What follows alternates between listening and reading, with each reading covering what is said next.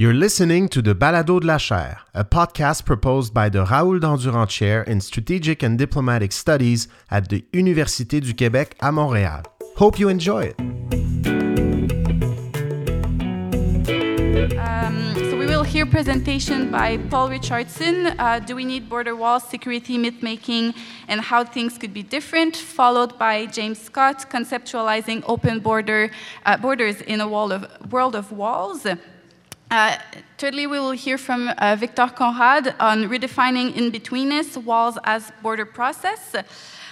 Michael Kenwick will present his paper written with Beth Simmons and Gino Pauselli on border walls as cooperation failures. And lastly, we will hear from Scott Nicol, When is a Wall Not a Wall? The Ongoing Construction of Levy Border Walls. So, Paul, the floor is yours. Well, it's a real pleasure to be here. We only have 10 minutes, so I won't talk too long in a way of introduction, but it's such a pleasure to see everyone here and to be back amongst friends and to meet new friends as well.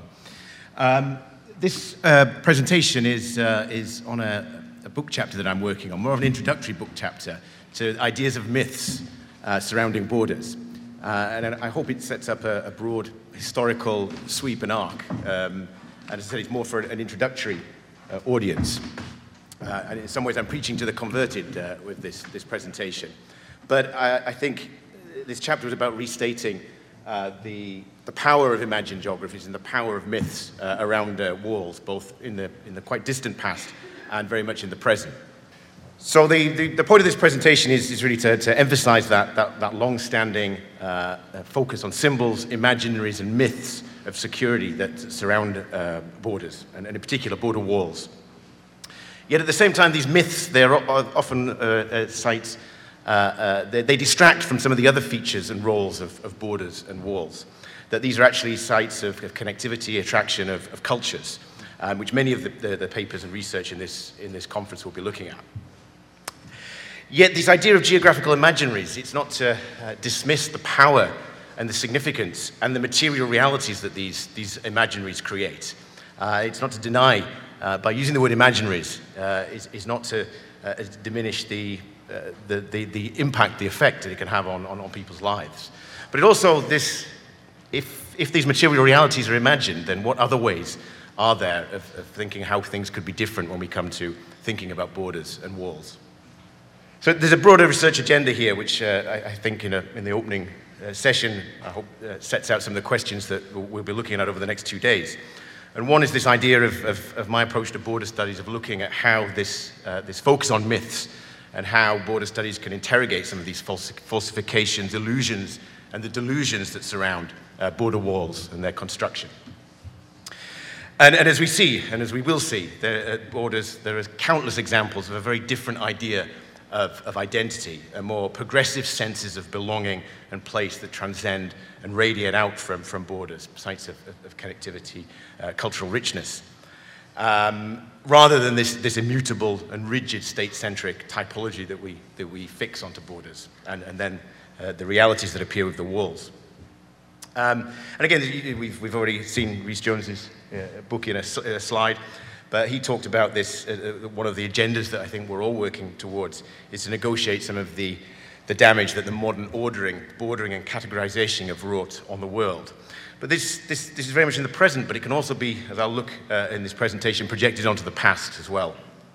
And just to restate that idea about this power of the imaginaries and drawing on one of the best works on nationalism, Benedict Anderson's idea of this necessity almost of imaginaries for community cohesion beyond any sense of the local, where everyone knows each other, that anything that tries to bring bigger groups together, bigger geographical areas, bigger communities, in some sense relies on the imaginary. But again, that's not to diminish the power of these imaginaries. But because they're imaginaries, that also makes them malleable and elastic, yet also vulnerable to manipulation by certain groups, by as we see across the world, what's happening is Ukraine is built on a geographical imaginary of the world, the Russian world in Putin's worldview. Brexit in the UK was an imaginary of sovereignty, but it had severe implications. And we'll look at some of the debates around borders in North America.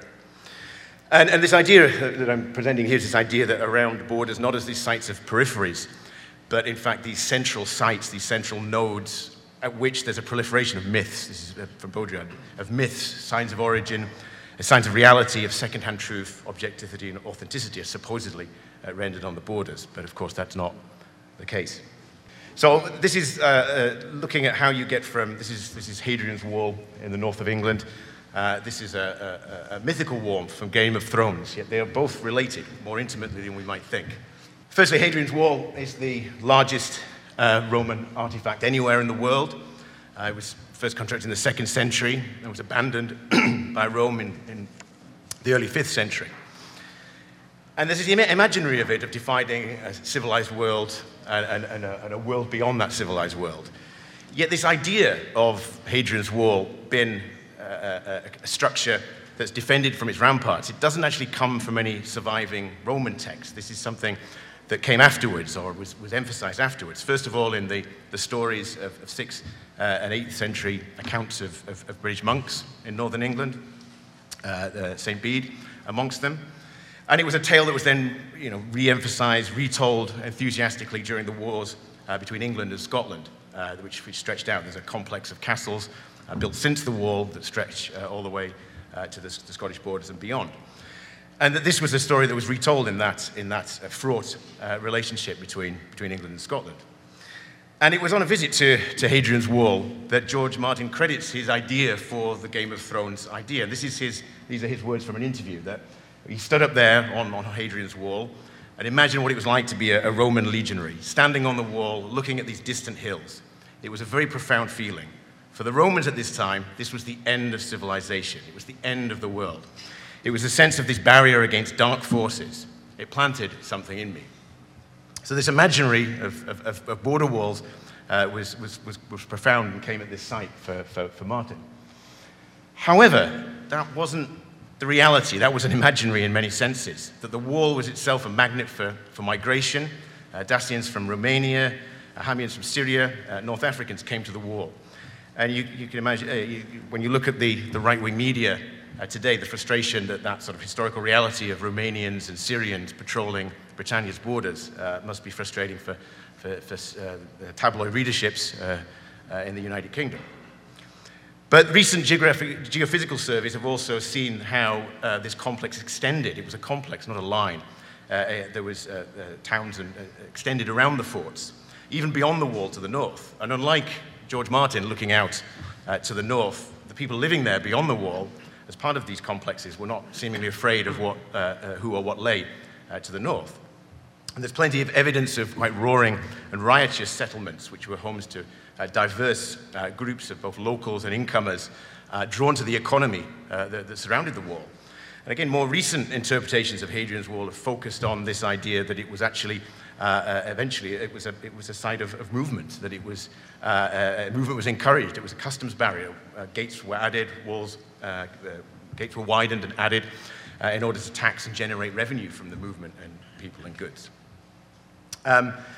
This is sort of bringing us to the present in some sense, that Hadrian, he was the emperor who took over after Rome had reached its greatest extent, the Roman Empire. He'd followed the Emperor Trajan. And when Rome reached its greatest extent. And Hadrian needed something else to define his reign by. And Rome's rulers, they carved their names on the edge of empire, and Hadrian's gesture to this was the wall that's taken his name. And it's a debate that cuts to the very heart of empire, yet was also one that was the beginning of its end. Within 3 centuries, the wall had been abandoned. And does this take us back to the future in the way, and imagining the end of perhaps an American empire, where after an expansionist role in the world, certainly under Donald Trump, there was the wall began to look inwards. And as we know, his whole presidential basis, his campaign launch, at the center of that, the center of him projecting onto this periphery, was this idea that nobody builds walls better than me, in his words. He talked up this idea of the Great Wall, and as we know, some of the language he's used, some of the racist language, but also that it's impenetrable, physical, tall, powerful, beautiful in his words. And during his administration, 450 miles were constructed at great expense to become one of the most expensive infrastructure projects in US history. However, again, this sort of this juncture between the image and the reality, and I think some of this we will see in experts working on this region throughout the rest of this presentation, that in fact in the final months of his presidency, there was increasing numbers of people trying to cross the border. We see ladders and holes appearing in the wall. It becomes this image of security without actually realizing it, and in fact, increasing insecurity for many, many communities, distracting from the real insecurities, the war, the violence, the poverty, the inequality that creates all the conditions for the perpetuation of and intensification of violence around it and beyond it. And again, there's this question, it raises this question, which draws me to the conclusion, is that the more of these walls we build, we've heard how many exist in the world, the less secure we somehow become. The taller they are, the more our fears are heightened, the more the risks to overcome them, the more desperate those attempts are. And can we, if we're talking about imaginaries, what are the alternative imaginaries? And all great walls, whether that's the Great Wall of China, whether that's the Hadrian's Wall, are eventually overcome by this relentless spirit of human encounter, enterprise, and endeavor. And already we see the infrastructure of Trump's wall been infected by the spirit. This is a famous artistic installation on the US-Mexico border at El Paso, Ciudad Juárez, and in this brutalist shadow, you see this inventive and poignant reminder of the forces that do transcend us as they draw people together to interact and exchange at the border, offering a symbol of its interconnectivity and also a metaphor for what happens on one side of the border can have an equal and opposite reaction on the other. Yet these arguments, and a lot of the arguments that we'll see in this conference, are seemingly lost on our populist politicians. And just days after the insurrection in Washington, Trump declared on a visit to the border, we gave you 100% of what you wanted, so now you have no excuses. And I think in this is a profound question. What did we want? And certainly did his beautiful, big, beautiful wall achieve it? And that question of we is that for many of us, for all of us, that this myth of the border, getting rid of it demands a sometimes counterintuitive leap into the unknown. But from both old walls to new walls, the way we see them, we are captives in a way of our imagined geographies that are of our own making. And from these imagined geographies and the violence and division that they can create, I think that also springs hope, because through our imaginations, there are also ways out of these prisons of geography, if we can just imagine them. And I'll leave it there. Thank you.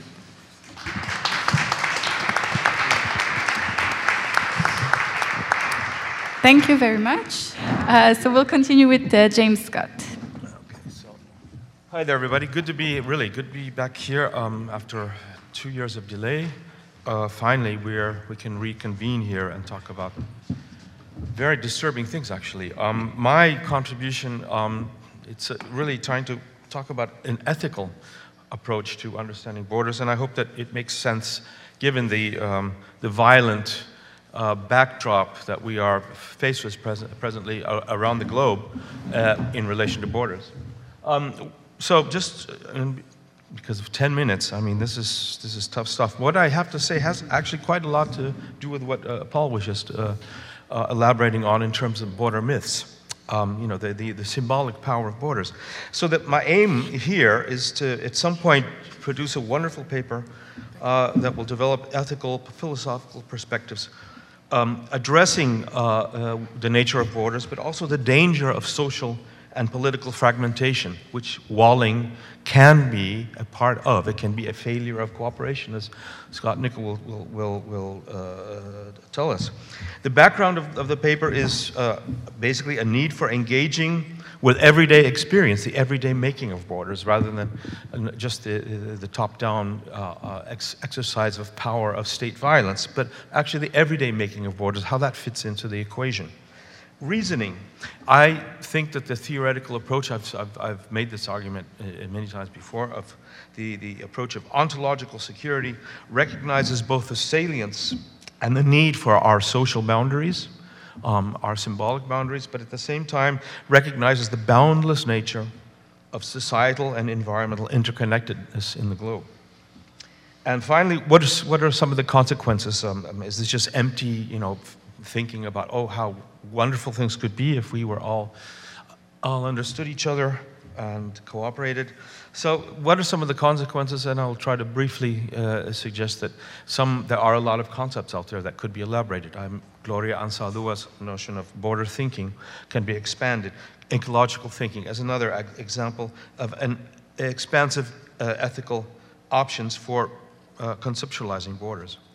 What we do, unfortunately, see today is kind of this opposition of our conceptual sophistication as border scholars or people, border reporters, people who are dealing with the border every day, who know the complexity of what borders do, what they are, what they mean, and blunt instrumentalization uses of borders as a blunt political weapons and crude political weapons that are about dividing, polarizing societies, creating boundaries between societies, but also within societies. It's also as much about creating domestic borders, social, cultural borders, bubbles, enclave, deliberative bubbles that make it very difficult for communication to happen.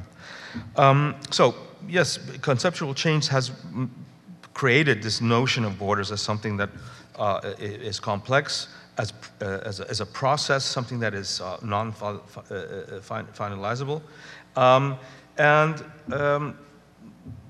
Border politics can be based then on securitizing difference, and protecting, I suppose, social and cultural stability, but it could also be about cultural openness and resilience. In terms of the ontological aspect, and this is, I think, a very important argument, is that borders are central to meaning-making. We make borders every day in everyday life. We distinguish between a here and a there, between an us and a them, in order to find some kind of a sense of orientation within the world. In order to have a sense of purpose in a community. But that does not necessarily mean that these are exclusive notions of boundaries. They can also be resources for dialogue and conviviality. The dilemma, of course, of everyday border making or boundary making is that and here I am repeating myself, is the politicization of difference. And basically saying that there is an inherent contradiction between community, pluralism, cosmopolitanism, and having more global outlook on life in general. I think, very violent confrontation between ideals of isolation. Brexit is a great example of this. Isolation, there could be many other examples mentioned. And then the reality of our interconnectedness, which is in our faces every day as we see what the climate disaster that is unfolding means in terms of communities trying to reconstruct after flooding, after terrible storms, etc. And here, I draw upon a rich tradition of literature that has been studying the ethical delicacies. The ethical problems of border thinking, and I'm trying to situate what I'm writing about in this tradition, and I'm not going to go into any detail because I have 10 minutes. So I'm kind of speeding through this. So negotiating border ambiguities and the ontological security perspective. Ontological security, for those who maybe have not heard the term before, is about the security of the self. The security of identity. And it's something that has been applied in terms of international relations, a critical aspect, a critical approach to international relations, and urban studies, but in other fields as well. And it has a lot to say about border making as a nexus between political, psychological, ontological, and cognitive processes. And it's been used, I think, increasingly being used in the critical geography and geopolitics field. This perspective emphasizes the continuity of identity narratives as a means of stabilizing a sense of self. And this favors the need for boundaries for stable individual community development. and the need for having kind of a continuity of an idea of what your identity is, where you are positioned in the world. But at the same time, it does not reify this narrative of identity. It also, if you read the literature carefully, emphasizes the need for adaptability when disruptive events come and change your community, when something happens that you have no control over. You have to adjust, let's say, your narrative of self in order to prevail, in order to flourish, despite these negative environmental or impacts on your community. So identity and boundedness have to be negotiable. This is and I think this leads us to then ethical positions. That the central ethical position or the ethical question regarding borders of any kind relates to their relative openness and the degree to which they permit inclusion and where they serve, the extent to which they serve as access points to active citizenship and recognition. Ecological thinking would be another, I think, a very important ethical position to quote Rebecca Solnit. And the ethical position that I take here is rather pragmatic, not absolute. Ontological security suggests that societal resilience and stability depends on an acceptance of openness and a willingness to expand the borders of community, to expand what you have in terms of taking in broader perspectives and horizons. All the other questions, ethically speaking, and this is my argument, are basically secondary, including border ethics that emphasize the need to create limits within which communities develop and thrive. So, what are the consequences? As Paul said, where do we go from here? Where from with walling and fragmentation increasing, societies are starting to turn on themselves, becoming less rather than more secure. And this is something I see we see in many in many countries, in many contexts. If we try to conceptualize border openness, how could we perhaps translate this into some kind of action rather than just philosophize about it? Thinking about borders in terms of the fact that we are at borders every day, everywhere, and that we are transcending borders. This kind of realization that we are crossing different kinds of borders in everyday life, rather than kind of trying to push away this kind of knowledge, kind of embrace this knowledge of border crossing, of everyday border thinking as part of our repertoire. And practical consequences, of course, and I see a lot of this actually happening, is happening at the local level. Cities, communities, networks of academics, civil society organizations, educators, universities are actually trying to establish a kind of a precedent for this in terms of alternative way of thinking, conceptualizing borders. I just got the 0-minute warning, and thank you for your attention.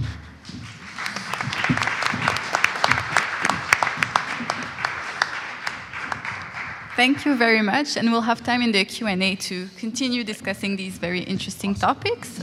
So we will go with our third presenter, Victor Conrad. There we go.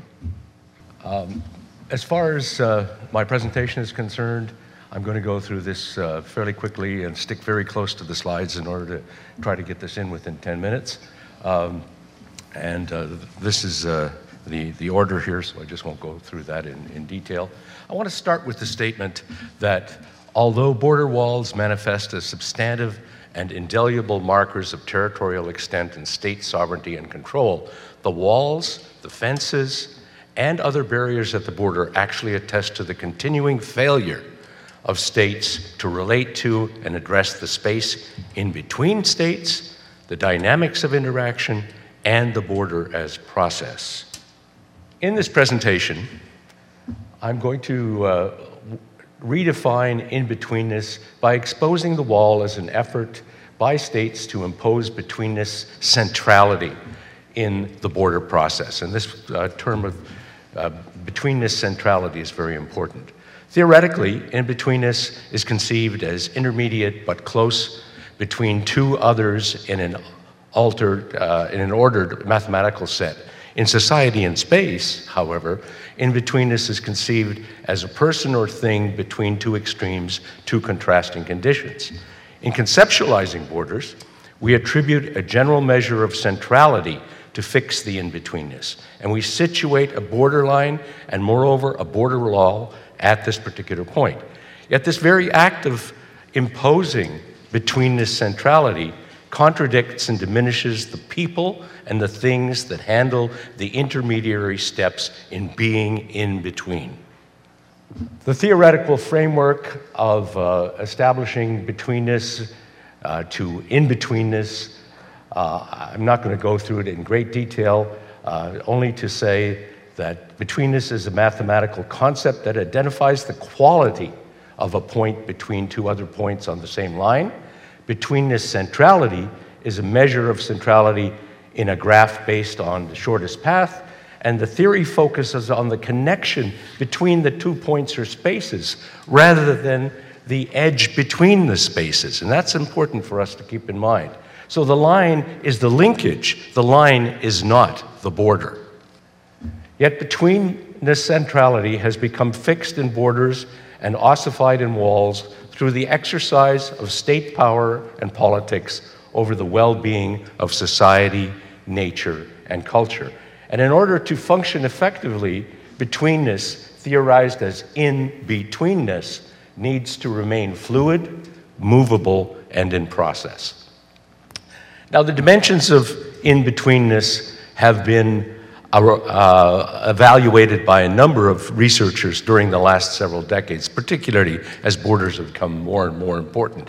And we get a series of different realizations developing. And many of these have quite a humanistic sort of bent to them, like worrying the lines, for example.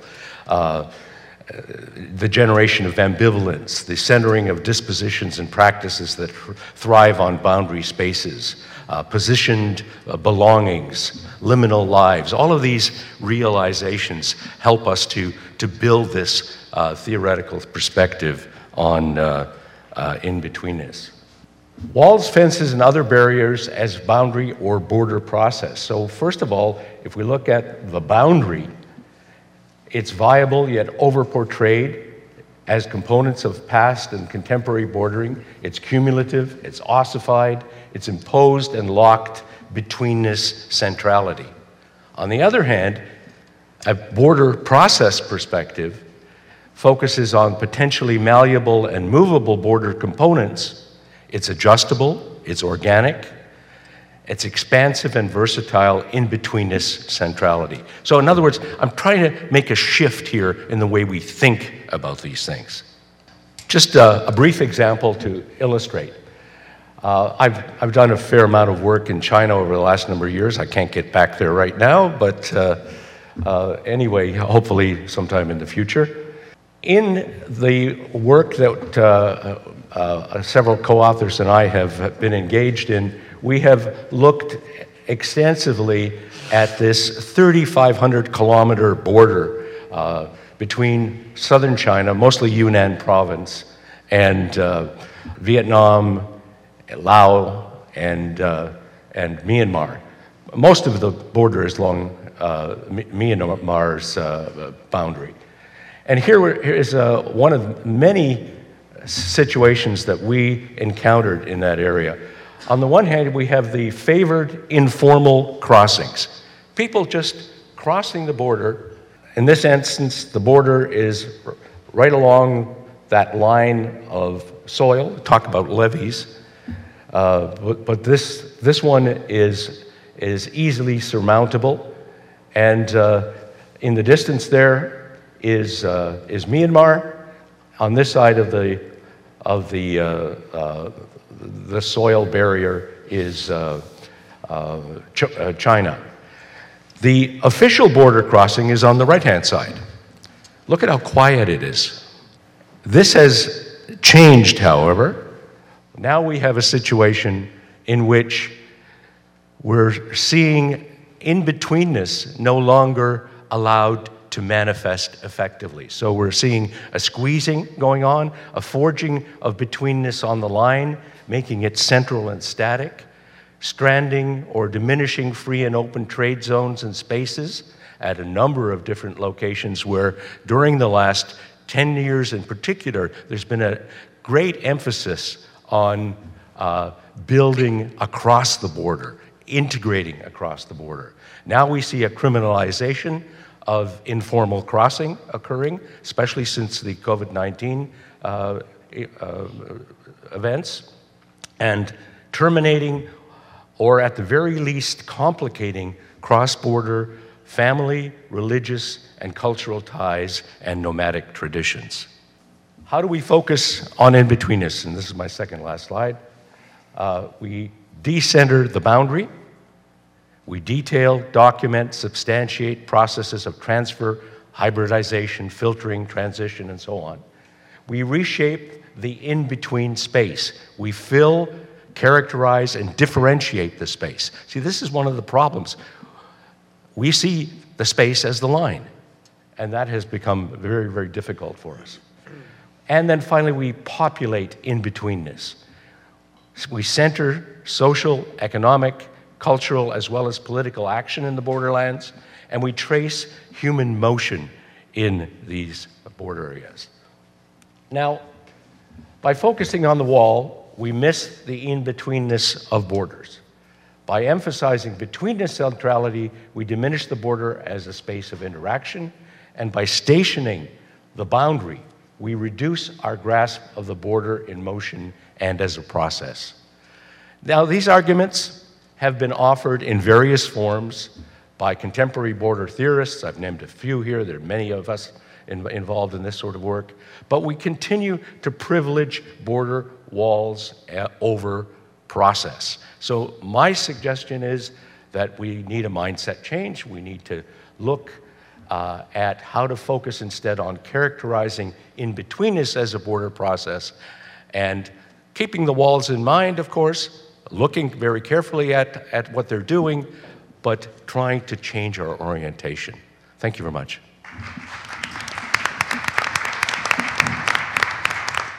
Great. So I want to talk about the way that word choice and terminology has allowed for continued border wall construction near my home in South Texas.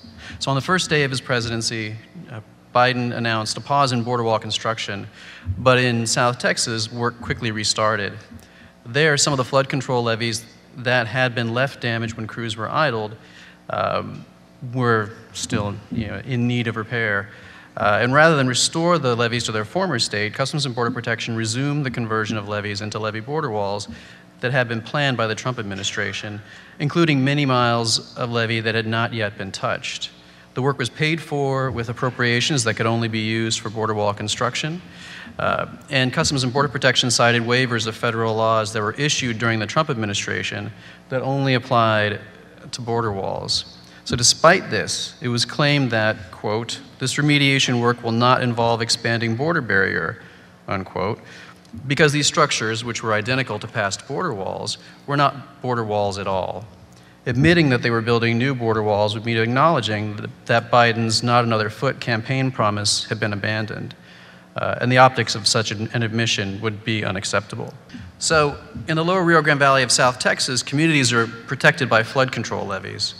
The conversion of those levees into levee border walls first occurred during the Bush administration and continued into the first 2 years of President Obama's time in office. Now this involved this process here, excavating the river-facing side of existing earthen levees and replacing their gradual slope with a sheer vertical concrete slab with steel bollards affixed to the top.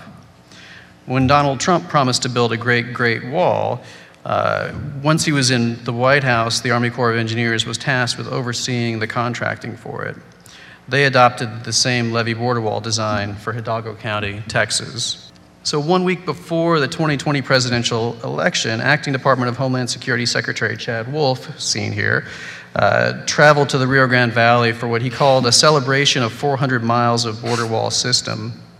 Standing in the shadow of a recently finished stretch of levee border wall, Wolf used a Sharpie to sign a plaque that had been epoxied to the concrete. A few months later, President Trump held a similar plaque signing event at another section of Hidalgo County's levee border wall, to, quote, celebrate an extraordinary milestone, the completion of the promised 450 miles of border wall, unquote. So rhetorically, the Levy border wall's design was identical to that of any other border wall. So eager to contrast himself with his predecessor, on the day of his inauguration, President Biden issued a proclamation that would, quote, pose work on each construction project on the southern border wall, unquote. And while some of the levees had not yet been touched, some were left with the river-facing side carved away, or with a chasm between the remainder of a levee and newly built border wall, as in these two locations. 3 months later, local elected officials drew attention to this, showing photographs of three locations where levees were damaged and pointing out that June 1st would mark the start of hurricane season. Soon after, the Department of Homeland Security put out a press release titled, quote, DHS announces steps to protect border communities from border wall construction, unquote. It said that construction under the prior administration blew large holes into the Rio Grande Valley's flood barrier system to make way for a border wall, and therefore, DHS will start to work to quickly repair the flood barrier system to protect border communities. So that press release was clearly intended to distinguish the activities that the Biden administration was about to undertake from the erection of Trump's border walls. Border walls were what communities were being protected from, not what the Biden administration would build. It included a key statement that would be repeated over the coming months, quote, this work will not involve expanding the border barrier. Actually, Melissa was here when I took this picture. Just before the start of the hurricane season, the local newspaper reported that crews had finished repairing the levees in the three spots that locals had identified. They also reported that the Army Corps of Engineers was now claiming that another 13 miles of levee had been structurally compromised by construction activities and would therefore also need to be repaired. But 13 miles of levee were not in a state of dangerous disrepair when Biden paused work. Instead, it looked as though companies had been given a green light to complete their border wall contracts under the pretense of levee repair. So during the hurricane seasons of 2021 and 2022, which run from June 1st through November 30th, levees in multiple locations were torn open in order to convert them to levee border walls. These photos are of a partially excavated levee looking into a cavity that should be its solid interior, near Abram, Texas, where the levee had been intact prior to June of 2021. In places like this, where the levees had not been damaged, there should have been no question as to whether or not they were structurally sound. However, at a May 21st Army Corps of Engineers meeting, it was made clear that the so-called levee remediation could include, quote, areas where construction has not yet started. So the map on the left was produced by the Border Patrol on July 28, 2021. Under the number 1, the section of wall near Abram, Texas is marked in blue, indicating construction in progress, concrete work. The pouring of concrete to create slabs had just begun there. A green line in its center shows levee that is uncompromised at the El Morillo Banco tract of the Lower Rio Grande Valley National Wildlife Refuge. So the map on the right was produced in January of 2022. Blue lines on the map indicate what was by then called levee remediation, the 13.4 miles of construction that had been approved over the summer, and which included levee border wall at Abram, Texas, which is the blue line on the left. It also indicates in yellow a further 2.2 miles of additional levee remediation. So what the July map calls uncompromised levee is, by January, designated as needing additional levee remediation. In the fall of 2021, engineers with the Levee Safety Center at the Army Corps of Engineers examined the levees that the Trump administration had slated for border wall construction, including those that the July 28 map labeled uncompromised. In a September 22nd PowerPoint, their recommendation was for El Murillo Banco, where construction had not yet begun, to, quote, redesign to delete flood wall, unquote, indicating that it should not be converted to levee border wall. However, 7 days later, on September 29th, the Army Corps of Engineers decided to ignore that suggestion. Instead, they would permit the contractor to, quote, construct this segment per the approved flood wall design, unquote.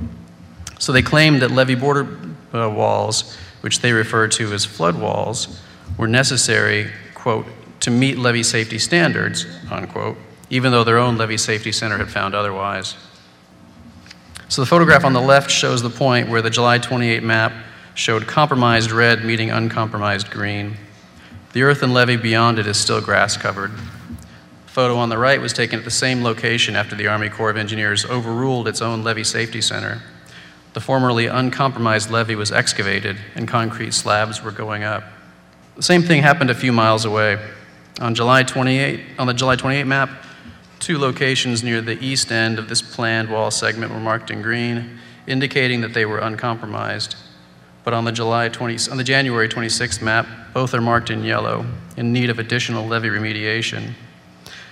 So just as in the section through the wildlife refuge, in these locations, the Army Corps of Engineers Levee Safety Center recommended on September 22nd that they delete flood wall and patrol road. And just as in the other case, on September 29th, the Army Corps of Engineers ignored that recommendation, deciding to instead construct this segment per the approved flood wall and floodway design. So one of those is at the Eli Jackson Cemetery. In response to negative press, Congress exempted historic cemeteries from border walls. But on January 10th, 2022, the Army Corps of Engineers sent Southwest Valley constructors a form called a basic change document that green-lighted the conversion of earthen levees in Hidalgo County. One clause read, Eli Jackson Cemetery, construct levee wall, floodway, road, ramp, drainage, and lighting per the accepted design. Construction crews soon moved back in, excavating the previously uncompromised levee and installing 500 feet of new levee border wall. Now, during the Trump administration, border walls were built up to the cemetery's east and west property lines, but since Congress had forbidden border walls in historic cemeteries, Eli Jackson was spared. A year after Trump left the White House, a structure indistinguishable from the levee border wall was under construction at the cemetery. But it had a different name, and apparently that was enough. Thank you. Thank you very much. So we'll go with the last presenter of this panel, Michael Kenwick, who will be presenting his paper co-written with Beth Simmons, who is with us today as well, and Gino Pauselli, who is not with us today. I was hoping you would be a little slower loading those up to buy me time, but thank you. So I'm going to be presenting a project that I've been working along with Beth Simmons, who's in the audience, and Gino Pauselli for quite a long time. We're trying to understand the causes and consequences of various forms of border hardening, like many of you in the room. But today we're going to be focusing on walls. Yes, thank you. So ordinarily when I give a talk like this, I open by explaining why we might care about border walls. I'm going to skip that today, assuming that we're all on board. But what I would like to do is motivate a little bit of a puzzle. If we're to look at the literature that tries to explain why countries wall their borders, we can find a few candidate explanations. And I'm not going to try to argue against any of these, but use them to motivate a puzzle, rather. Some have argued that walls are built and they're economically motivated to stop unwanted flows of labor, unwanted flows of illicit trade. We see a lot of evidence if we try to look at the statistical modeling literature, for example. We find that countries with inequalities across the borders are more likely to see a wall. Others have argued that border walls are built in response to security threats. We can think of the globalization of the terrorist threat. Now, we know that's not a material threat. There's never been a terrorist attack in the U.S. committed by somebody moving illegally across the southern border, but nevertheless, the logic we put out there in press documents is replete with that type of threat. Others still have argued that walling is a response to the real and perceived pressures of globalization.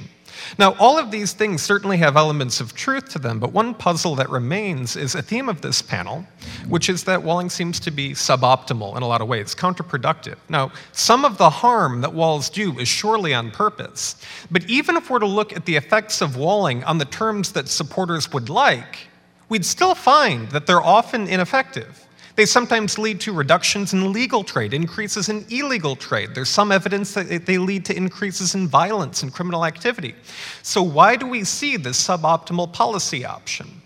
So we're going to provide a conceptual framework motivated by that puzzle to make a little bit more sense of it. And to do that, we're going to rely on a few anchoring assumptions. And I should warn you all now, we are a political scientist team, so this will be a little bit different. The tie was probably a dead giveaway.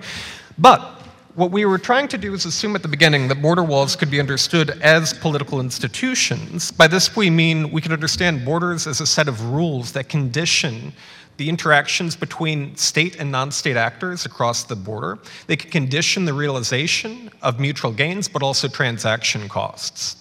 And so beginning with that assumption, then, we can think about what might be an ideal form of border governance between two neighbors and suboptimal forms.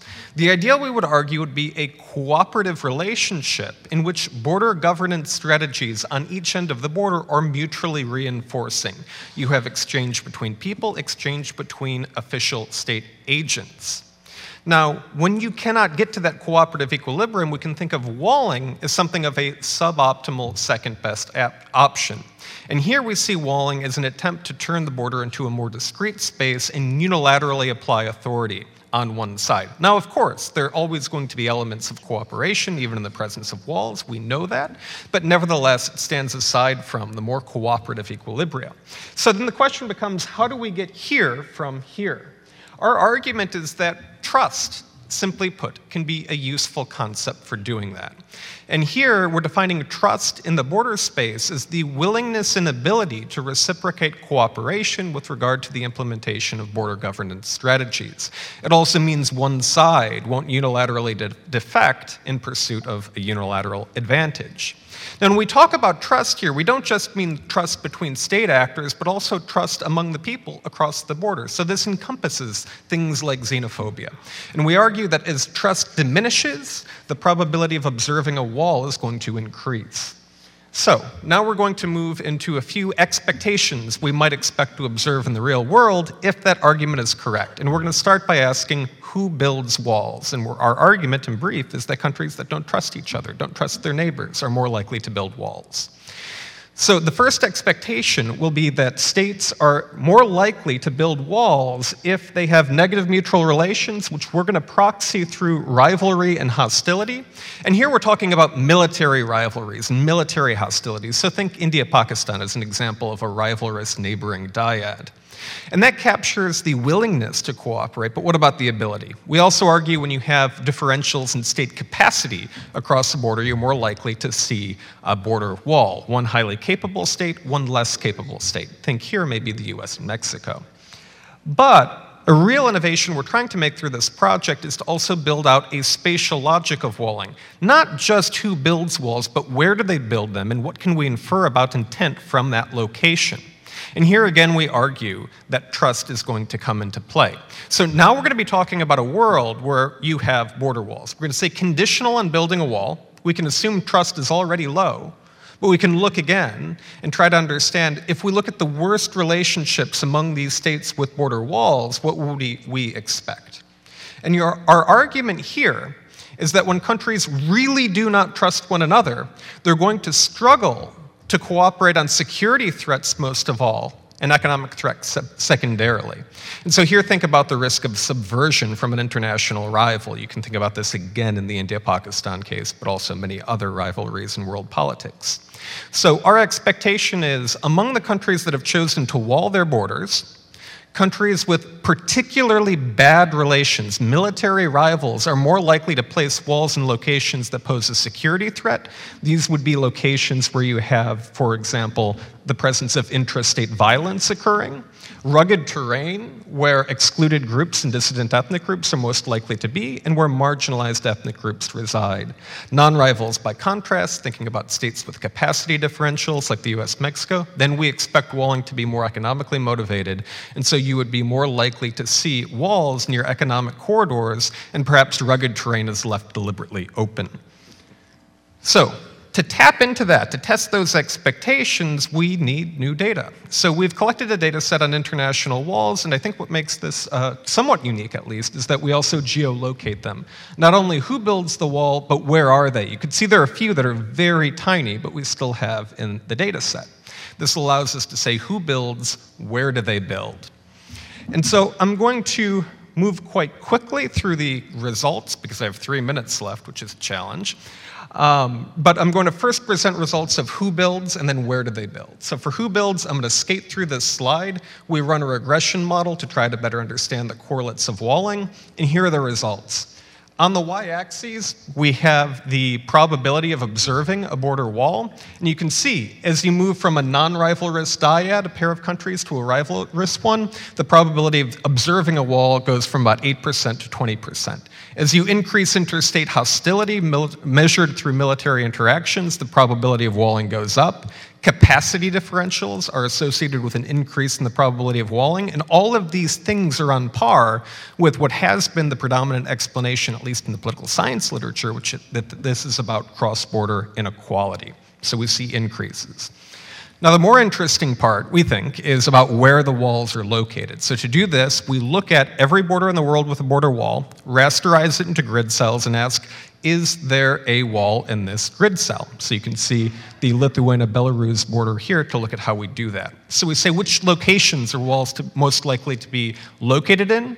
We're going to group countries into rivals and non-rivals, again, military competitors and not. And what we observe is essentially what we expect. So if you're looking at economic activity, which we use as lights at night per capita, we find that non-rivals are more likely to build walls in these locations. If you look at rugged terrain, and this one's interesting, if you look at rugged terrain, non-rivals will leave rugged terrain open, making the territory hostile for people trying to move through it. This is the prevention through deterrence logic. And it's not just the United States, but also other countries in the world in the global sample. Now, on the other hand, if you're a rival with your neighbor, then you put walls in precisely these locations because that's where the dissident populations are most likely to lie. Think of the James Scott argument, for example. Now, if we look at political violence, as expected, rivals are more likely to build up walls in locations that have experienced political violence, whereas non-rivals are less likely to do so, perhaps patrolling these areas jointly. Now, because I'm virtually out of time, I'm going to skip this slide. But look, pretty graphs. This is about how excluded ethnic groups are subject to walling, and essentially non-rivals are more likely to wall near excluded ethnic groups if they're on smooth terrain, the opposite for rivals. So to conclude, we think that trust is in some ways a deceptively simple concept. It's not shocking, perhaps, that countries with weak trust between them are more likely to wall. But this tells us quite a bit about where we're likely to see walls, what makes those borders different inherently from borders without walls, and it also helps build out a logic of what walls are intended to do, conditional on the trust relations between neighbors. So a simple concept that we hope adds a little bit of context to what makes border walls unique as a border management strategy, and also where those walls will be locating, varying by different types of environments. So, thank you.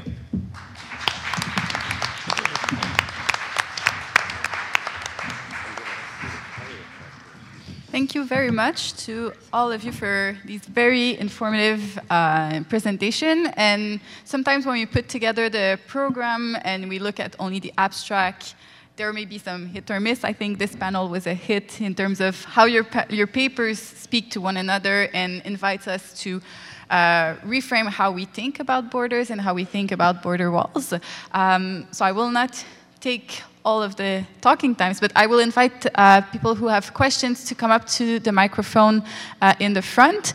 We have about 25 minutes for questions, so maybe we can take... yeah, perfect. I have a question for Scott. I'm Beth Simmons, so I'm responsible partly for that last paper, but not for the brilliant presentation, which was Mike Kenwick.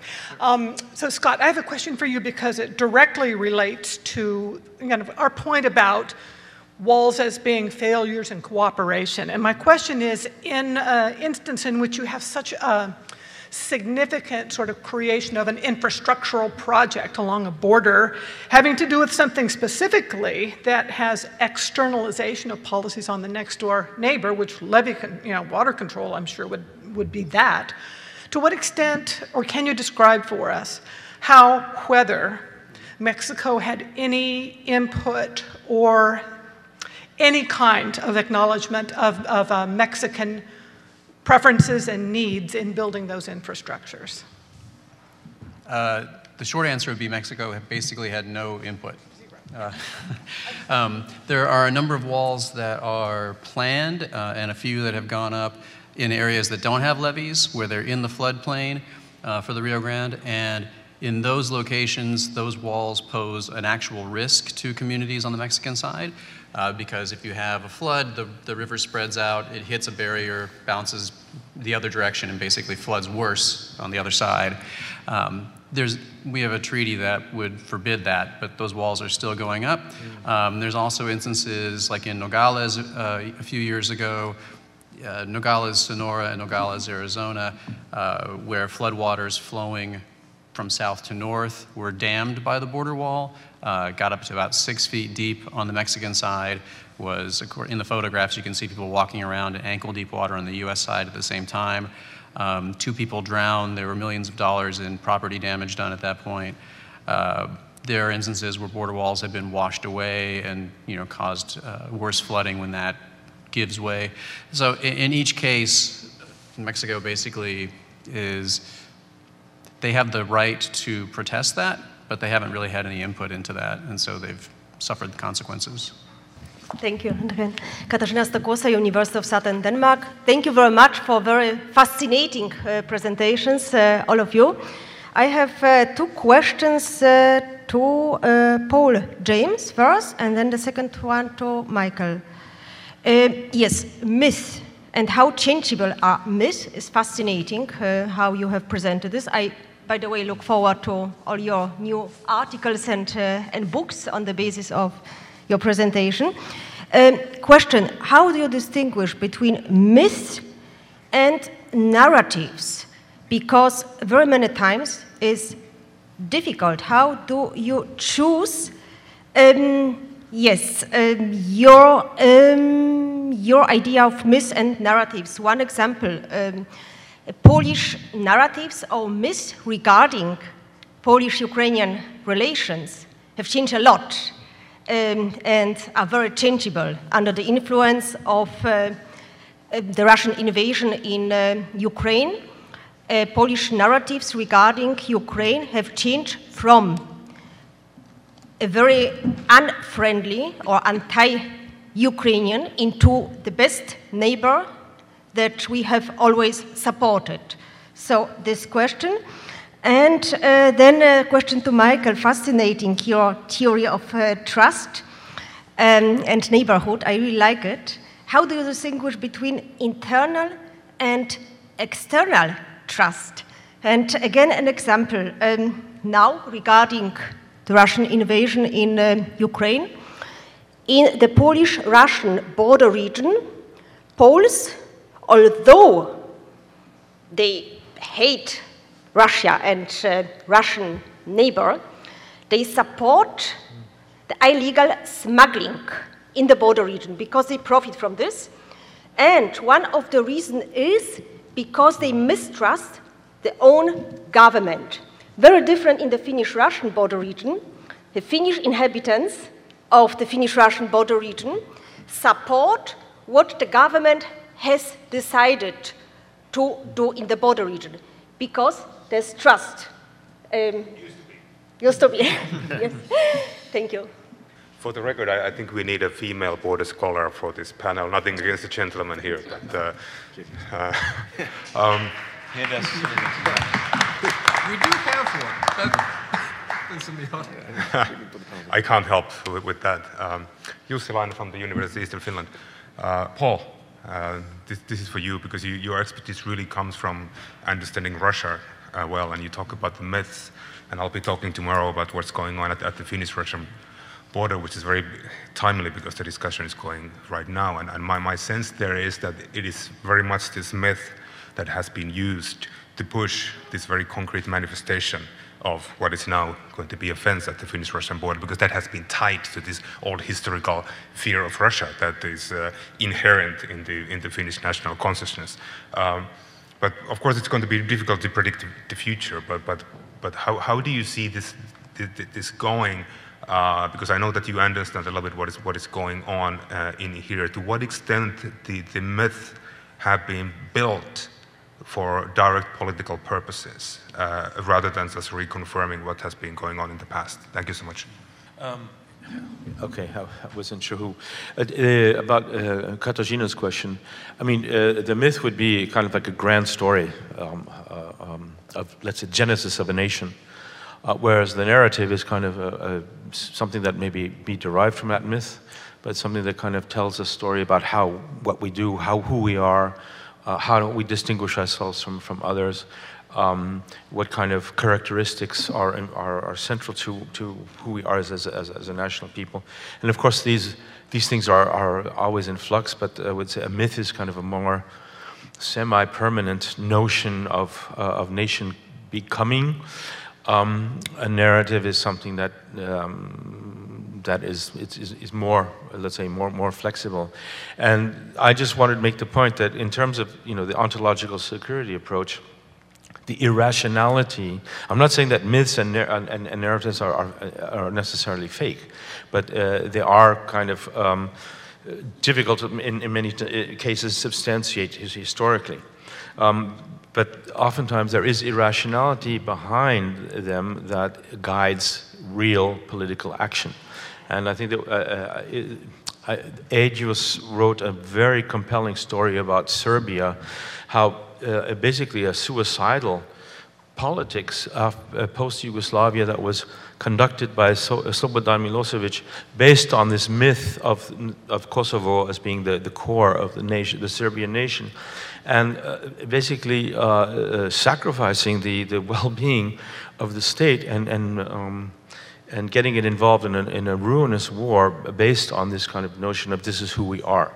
And that it didn't seem that this kind of a struggle would have any kind of effective benefits for Serbia as a new reconfiguring state after post-Yugoslavia, but a lot was stake, was invested into this ruinous war that was based basically on a myth of national history and genesis. Thanks. James, you know, two great questions, and I think I'm glad James went first to try and articulate a response to that, because I think it's quite hard to separate the myths from the narratives in a way. The one thing about the myth is its, I see it as its disconnection with empirical realities in some way, in that they become these defining ideas, as James says in the case of the nation, and it's with borders I see it as almost myth upon myth. You know, what is this question of what is the nation? The further you trace it back, the more implausible and diffuse it becomes as a concept. Yet we all live and die in the name of the nation. The same with sovereignty. You see the great experiment of trying to, in the UK, for example, with Brexit, of trying to make sovereignty in some ways real, but there's a certain myth connect to that. Of course, narratives branch out from this and interpret it in different ways, which I think what James was trying to articulate. So it's this kind of myths compound myths in a way. But I think it's not an easy distinction to always make. And I know in sort of trying to write this myself is when is a myth a myth, and when is it a narrative? And they certainly intersect. And are maybe not as easy to. It's a definitional issue, but maybe are not quite as easy to define, because narratives can have more or less basis in empirical realities. But again, I think these case studies that you articulated, and to see that as you put in the question, the flux in the narratives of Ukraine and Poland from and you see this in memorials, in the urban infrastructure, in material realities as well, on the border and in interactions and how they can change and flip. But yeah, I guess that's the thing with the myth, how that disconnect from empirical realities is how I was thinking out of them there. And that brings me on to Yusi's point, which is, I spent a lot of time studying Russia, spent a lot of time looking particularly at Russia's border in the Russian Far East, where Putin gave away Russian territory. Putin gave away chunks of territory to China in 2004. And it's that sort of pragmatic approach to borders, that then flourishing of that interstate relationship between Russia and China, which came out of that pragmatism. And again, that led me to believe that there was a certain pragmatism there, but I didn't really fully understand just how much a myth had captured, an imagined geography, a myth of Russia had captured the leadership of Russia, that it didn't make any rational sense, this invasion. It still doesn't. However it had worked out, I don't think it would have made sense. But that power of this myth of Russia, of a Russian world that extends beyond its borders, that that this was part of of being detached from reality. And again, that's what happens in dictatorships in power. That's the danger of them, that then you don't understand what reality is. You don't know, the reality is not fed back in a way, and all you have, all you're left with, are these imaginaries and myths. So that's one way that I would look at it, but again, it has these myths and have these immense material realities, which are not just felt in Ukraine, but are now been a bit felt on the Russian Finnish border, which I'm looking forward to fascinated about this case study that the UC is working on right now and seeing it emerge. We're seeing it in Victor's presentation on the China southern border, a new Great Wall appearing there, and what is it based on? Well, as our other presenter said, not often empirical realities, suboptimal solutions. But I don't think we should underemphasize the extent to which the states are very active agents in creating these myths and narratives and concrete actions around border spaces. And so they are the manipulators, the creators, the progenitors in many instances of these kinds of this sort of sense and these narratives of trust and mistrust that we're trying to develop this theory of cooperation on. And there's a good deal of literature that focuses on the ways in which local communities can cooperate, even when kind of the more distant forces of the state are in some sense trying to disrupt, securitize, those kinds of relationships for whatever political gains the leaders may have for their own purposes. And I think, if you look, for example, in public opinion in the United States, that there is clear evidence that even in border zones, Trump has been able to sort of weaponize, in some sense, the borderlands and border relations around a narrative of fear. But a lot of this is really emanating from state actors who are very strong and active agents. And remember that when the border is securitized, of course, this is an empowering act of the state.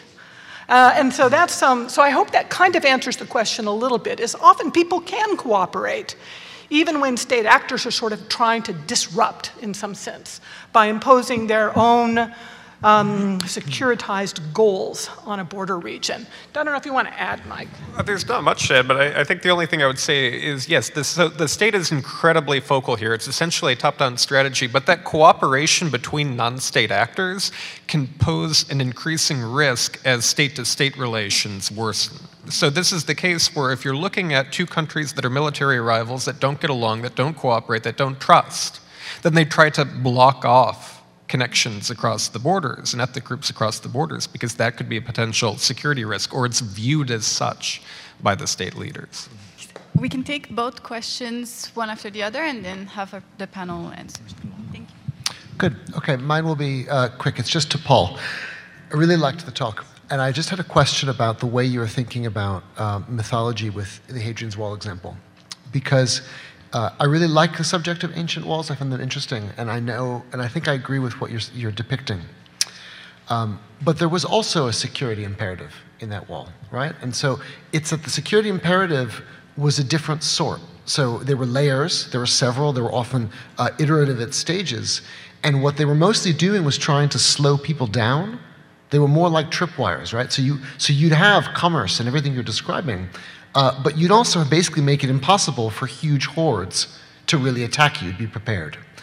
And what I think is interesting about the account, as you described it, is that the way we mythologize walling now has much more to do with height, with verticality, and it has much more to do with not what you exclude in terms of the idea of someone actually, like an incursion, and more the idea that you can render invisible what's on the other side, because we feel a kind of guilt about the class disparity, the asymmetry that Michael was talking about, for example.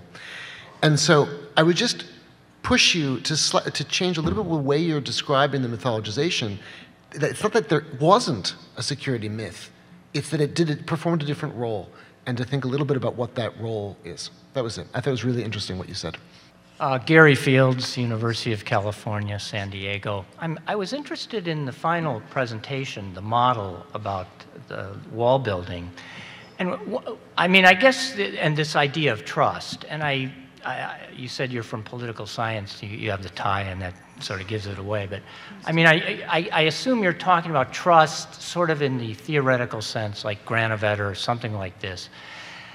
I was thinking, Again, I'm new to the group, and I was looking over what the group has done over some time in the findings. What's striking to me is if you look at 1950, you look at the map in 1950, and then you look at the map in 2020, and what you see is the proliferation of this phenomenon on the landscape called border walls. I mean, that's our conference. I was wondering at what point does, I mean, there was mistrust in 1950. I mean, there's mistrust on the border all the time. But I guess my question is, at what point does mistrust become the catalyst for this phenomenon that this conference, I guess, is interested in? In other words, where is the historical moment in which the phenomenon of the wall deriving from mistrust becomes something that is placed on the landscape? Thanks, Matthew. It's a great question, and I think it's always a challenge when you're presenting on walls in particular that you don't present sort of binaries, and I think it's a fair criticism to say you choose to present a certain narrative and take on it that is a little bit more, well, they were more open and there was more movement, and it ends up denying some of the security dimensions, which I think is true in all of the discussions perhaps of walls, and that you know. I guess it was a challenge in 10 minutes as well, which I failed because I went over to try to present some of that more nuance. But you're absolutely right that there is somewhat a security imperative around it. But by focusing on that security imperative, you end up denying all the other objectives. The way that an emperor, a president, whoever it is, wants to convey a certain symbolism to the people within the country, to themselves, to their status in history by building this object, this artifact. And again, ultimately, when you're talking about something like Hadrian's Wall, which had several iterations over centuries, it had a real wall behind it to in the beginning, a ditch to prevent invasion from behind the wall. So this was a complex outpost, and they were also just as worried about the people that the wall was protecting them from. And of course it could slow things down, but it was breached a number of times. The hordes, came over and down to far as York in northern England and beyond. I guess its verticality is not quite as represented now because its building blocks are now in the stone walls, the farm buildings, the houses all around it, that it became somewhat diminished over time. But again, there's this sort of this emphasis on, yes, there's this idea that it's sort of stasis and static. Yet movement was a part of the geography there.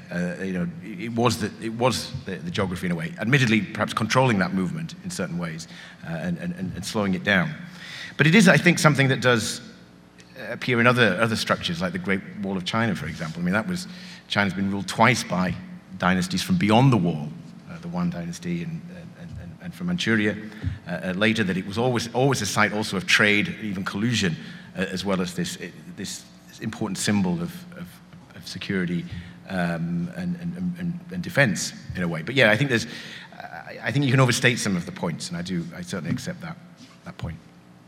Thanks. On the question of sort of when did trust break down, you are not going to find a point in time at which trust, just a single sort of event. But I will give you an idea around the sorts of things I think contributed to a disintegration of trust over time, because it's a process. It's not just sort of one discrete moment.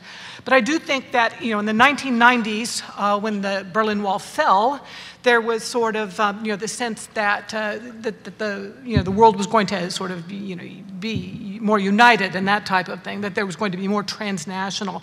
But I think that leads into the challenge to ontological security that was sort of made by the other authors here on the table. And there's a sort of sense of the lost sense of enclosure that was there. So this uncertainty about who's coming, who's going, what is my community, I think all that begins to rise. I also think it's pretty clear that 2001 and 9/11, at least in the United States, had a huge impact on trust. I would add that another moment in which trust was manipulated and made part of a political program, I think, was sort of the rise of populism increasingly in the United States, as represented in the Trump presidency, I think also gave rise to a further acceleration. One thing I want to say really quickly is we should not act as though or think that all of these walls are independently built by locals from the ground up. I mean, a lot of this is a program of the United States government, for example, in the Middle East, and European states as well, helping other states to develop their border security. So a lot of this is European anxieties that are then begin to diffuse around the world as well. So the idea of trust is diffusing, I think, among elites and is being built into the infrastructure globally as well. Thanks, my own reading of this. I mean, I would say that the 9/11 event was a watershed in terms of an incredibly disruptive thing that shook the sense of security of the United States to its core, and the discussion, as you mentioned, of integration, NAFTA, coming together, that was very much 1990s, border cooperation, institutionalizing cross-border cooperation between Canada and the United States, between Mexico and the United States, and all this momentum that had accumulated in the 1990s is kind of almost, I won't exaggerate, but a little bit euphoric in that sense that we're actually finally getting over these divisions. And a lot of tacit knowledge at the border, a lot of fuzziness at the border, a lot of ability to kind of, not take everything so damn seriously at the border, especially in areas that are not so urbanized. That all came, that basically, maybe not abruptly, but it came to an end, I think, after that watershed period. Tragically so, and unfortunately, the momentum of the cooperation narrative has been going the other way, and the question is, how can we somehow reclaim some of that the thinking of the 1990s? Thank you very much to all presenters. So this concludes our first panel. Thank you for listening to the Balado de la Chaire. Stay tuned to our activities and publications by visiting our social media, Facebook, Twitter, Instagram, or LinkedIn. You can also visit our website at www.dandurand.ucam.ca. On this site, you can also subscribe to our newsletter. Finally, if you like this podcast, please let us know on your favorite listening platform. As usual, a 5-star rating is greatly appreciated. See you soon.